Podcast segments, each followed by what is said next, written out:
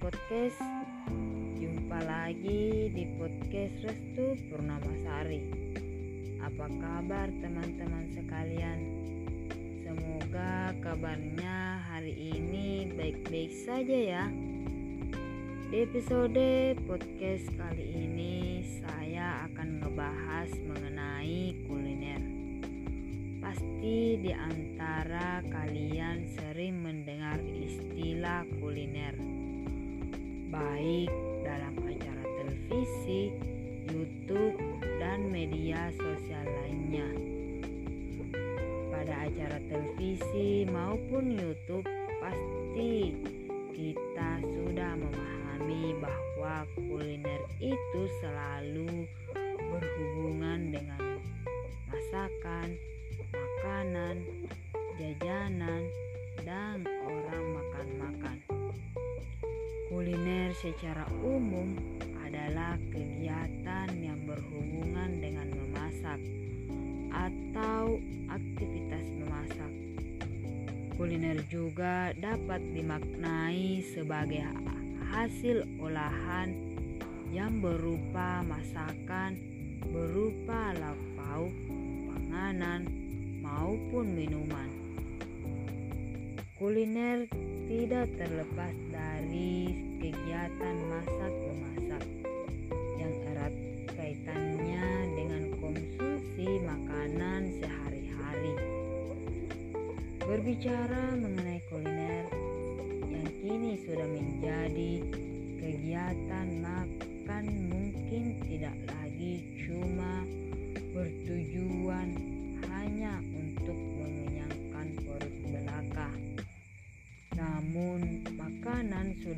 menjadi gaya hidup tersendiri. Saat ini, makanan sudah berkembang. Makanan yang merupakan suatu kebutuhan primer, kini makanan bisa kita jadikan sebagai sarana hiburan dan bisa sebagai sarana berkumpul keluarga dalam mengolah bahan makanan yang memenuhi kebutuhan gizi seimbang hingga makanan tersebut siap dikonsumsi. Dibutuhkan pengetahuan tentang peralatan memasak serta pengetahuan tentang berbagai macam teknik memasak. Dengan demikian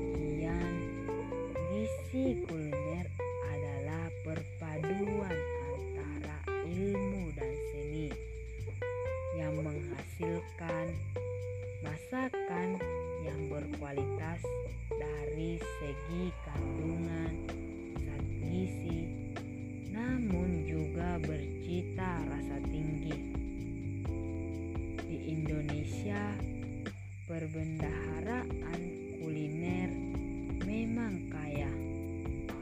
Saban sampai Maroke punya pangan lezat dan beberapa di antaranya bahkan masuk daftar makanan terlezat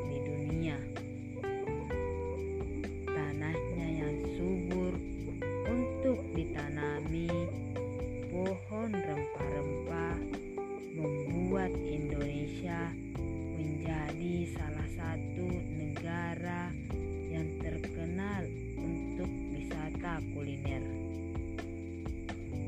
Indonesia memiliki kekayaan kuliner tradisional. Bahkan beberapa kuliner tradisional ini terkenal sampai ke luar negeri.